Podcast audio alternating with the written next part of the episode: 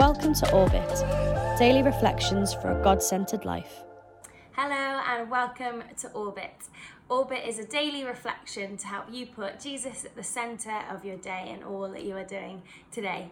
My name's Lucy, I'm a youth worker in Southampton, and Orbit is brought to you by the team behind Satellites. So head to Colossians chapter 3, verses 23 and 24. It reads, Whatever you do, Work at it with all your heart, as working for the Lord, not for human masters, since you know that you will receive an inheritance from the Lord as a reward. It is the Lord Christ you are serving. Zooming out again before we approach these verses, let's remind ourselves that Paul is writing this in a very different culture, in a very different time to the one that we live in now. But his words are still so important. And when we approach a letter like the letter to the Colossians, I find it quite helpful to think about these three different worlds colliding. Firstly, we have the word of the text. So, what the text actually is saying, what we're reading in front of us. Then we have the world behind the text or the context of what's happening. So we know that Paul's writing this from prison, for example. I also tend to think of context a bit like at the beginning of an episode when it's like previously on Home and Away, and it gives us a bit more context about what we're finding out about. So we know that he's writing this from prison, um, and that he's writing this to the church in Colossae. He's writing this to encourage them, but also to challenge them in some of the things and the ways that they are living.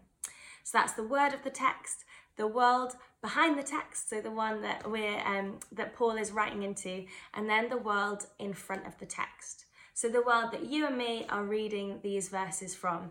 2022, maybe on Instagram, I don't know what day you're going to be watching this, but the world in front of the text. How do we read this? How how do we read this for how this applies to us today? I just find this quite helpful when thinking about these different worlds colliding when looking at some of these verses. So let's read these verses again. Whatever you do, work at it with all your heart as working for the Lord, not for human masters, since you know that you will receive an inheritance from the Lord as a reward. It is the Lord Christ that you are serving. And just like those people thousands of years ago that Paul was writing to, we too need to be reminded that we are working for and serving Jesus. Jesus who gave his all for us. We get to jo- join in with the work that he is doing in this world following Jesus to help bring his good news, help bring his light in all these different places. And one of my favorite verses, I think, kind of summarizes this as well, um, which is in Matthew 11 28, um, which in the message version it says, Walk with me and work with me and watch how I do it.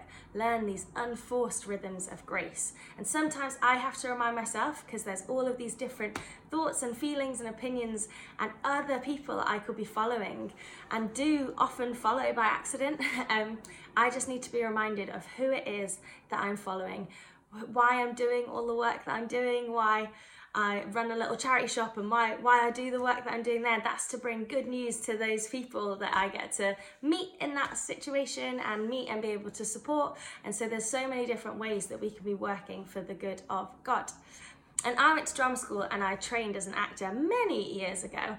Um, and I loved my time there. But the industry, the industry even, the industry was super competitive.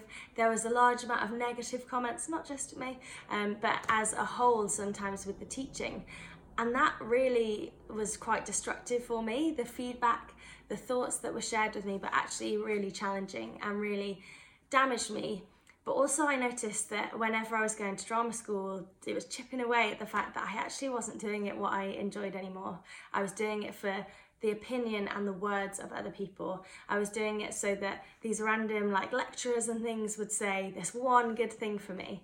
And as I come to these verses, I was still working at it with all my heart, but I was doing it and striving for it for someone else, striving at it for something else. And these thoughts and these opinions that were working so negatively against me, um, actually, I found really challenging. And so when I think about this, of like, actually, at that point of my life, I can see that I was working for other people, I was working for the affirmation of others, but actually, what what Paul's encouraging those to do thousands of years ago. And what he's encouraging us to do here is to actually be working for God, to working in the ways that, and he says completely different things about me. He tells me that I am full of worth. He tells me that I was created and um, I'm created in his image. So all of this, like, really different thing. And one of the things that really helped me get out of that mindset and kind of clock all of the things that were happening around me is that a friend of mine asked me, Who drives your bus? I was like, I drive a really small car, I don't drive a bus. But she said, Who drives your bus? And she said, So I encourage you guys to do this again uh, as well. Picture your brain like a bus. So you've got all of these different voices, all of these different things you're seeing, all of these different things happening in our day. So you might have that of your parent or guardian, you might have that of your best friend, your favorite teacher, your least favorite teacher, the music you're listening to, the thoughts that you're thinking about different things, and God's voice is on there as well. And it's totally normal to have all of those different things on your bus, and there's very loud voices all over that all over the place. I'm quite a loud person, so in my head they're quite loud voices. But then she said, Who drives your bus? Who is it that actually is the loudest voice on that bus. For me, in that time, it was the voice of my lecturers or the directors that I was working with. It was the voice and opinion of others. And she said, What would it look like to get Jesus driving your bus? That Jesus is the loudest voice that you hear. The promises that God has for you are the loudest thing that you hear. That that is the thing that drives your bus. Not trying to get rid of all the other things that are on your bus, they're still there. But what is the loudest voice that you are listening to? And often, almost daily, I have to put Jesus back in the driving seat. He's the person who tells me my worth. He's the person that I walk with daily. He's the person who can lead me in grace for others. He's the person who renews my mind. He's the person that is renewing the world I see around me. So maybe we're going to take some time to just pray now, but maybe take some time throughout today to think about that question. Who is driving my bus? Who is it that I'm working working for? The opinions of others, those of my teachers, or the pressures around me. And actually take some time with Holy Spirit and and put Jesus back in that driving seat. So we're gonna, um, I'm gonna pray now. We're gonna ask the Holy Spirit, and um, we're just gonna be, we're gonna pray together and um, collectively we'll be praying in different ways that we put Jesus back in that driving seat as we work with him today. Yeah, Heavenly Father, we thank you for today and we thank you that by your Spirit you move.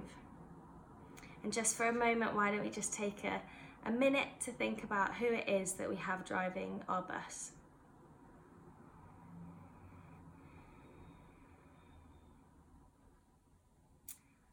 yeah, Father, if that isn't you, we just pray for strength and courage for us to put you in the driving seat, your voice to be the loudest one that we hear, that it is you that we are working for with all our heart, that you gave your all for us, and that we can work with you daily, Father. We thank you for the joy it is to work with you, and we pray by your Holy Spirit that you will be moving. We pray this in your heavenly name, Jesus. Amen. Amen. That's all for today. We hope you have a great day and see you tomorrow. Thanks for listening. Join us on Monday for a new week of Orbit.